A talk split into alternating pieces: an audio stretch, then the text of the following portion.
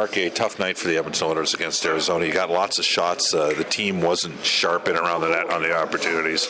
You ended up paying for it a bit in the practice today. You kind of knew that was coming. Um, how do you, I guess, weigh getting some wins on the road, winning five of your last seven games, and then you know having 44 shots but not getting the win? Maybe just talk to us a, a bit about maybe what didn't happen in the course of that game against Arizona.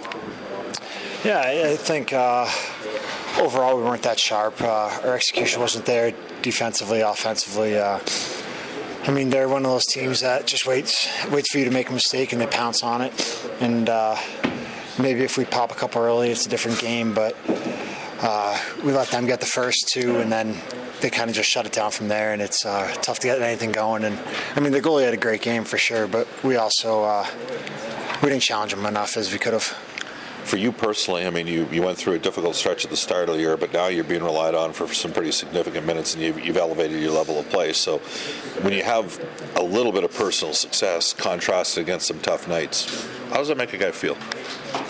I mean, it's a tough thing because overall, uh, after any loss, you never feel good about your game or the team's game, and uh, you're always looking for reasons why and uh, ways to get better. So I mean, I think they kind of go hand in hand. Uh, no matter what, I think there's always stuff to improve on. So you got to focus on that stuff. You can't just uh, be happy with what you have at this point.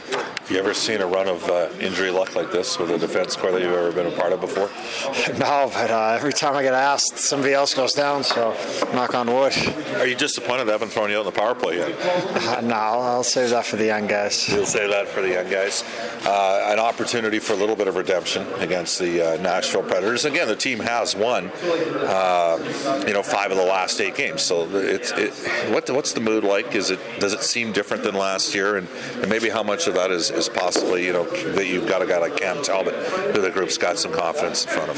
Yeah, I mean uh, you can't take anything away from Talbs. He's played great for uh, for us all year, but I think also as, as a group, I think we're a little fragile where we got a few wins under our belt and we start thinking a little too high of ourselves, and then uh, we start forgetting about some of our responsibilities.